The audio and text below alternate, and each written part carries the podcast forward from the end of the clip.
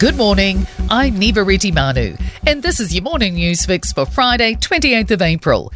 In this update, warnings the government has put itself in a tough spot by ruling out a Cyclone Gabrielle levy.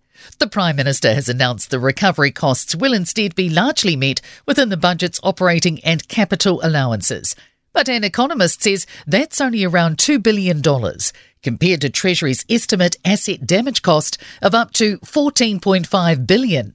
Massey University's Christoph Schumacher says times are tough, so the government doesn't want to take money from people. But it will also mean the government has to borrow money to pay for some of these infrastructure repairs. School attendance continues to sit below pre COVID levels, but there's hope the tide is turning. In term four of 2022, only half of students regularly attended school, which the Education Ministry puts down to rises in COVID cases. By comparison, just over two thirds regularly attended school in Kura in 2019.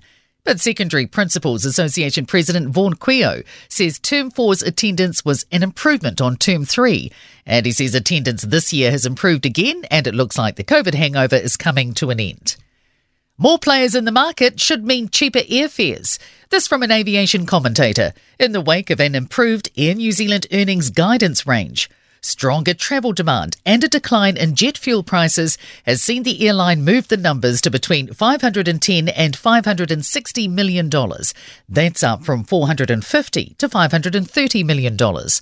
Irene King says cheaper fares are inevitable, but not because of Air New Zealand's finances. We've got a lot more competition occurring in the international marketplace, and we're seeing a step up in American carriers entering the New Zealand market. A Christchurch eye surgeon will be sentenced today after attempting to murder his former landlord he owed money to. Ian William Dallison admitted attempting to murder the man to whom he owed hundreds of thousands of dollars in rent. Jerry Springer, whose namesake TV show featured a three ring circus of dysfunctional families willing to be all on weekday afternoons, has died. He was 79.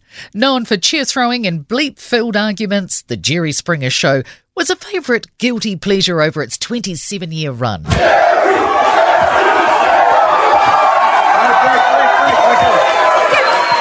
forgave right. you for that. How you think? Is it was true? you my best friend when you were sleeping with my man? So it is true. Huh? At one point, the show topped the Oprah Winfrey Show. Springer called it escapist entertainment, while others saw the show as contributing to a dumbing down of social values.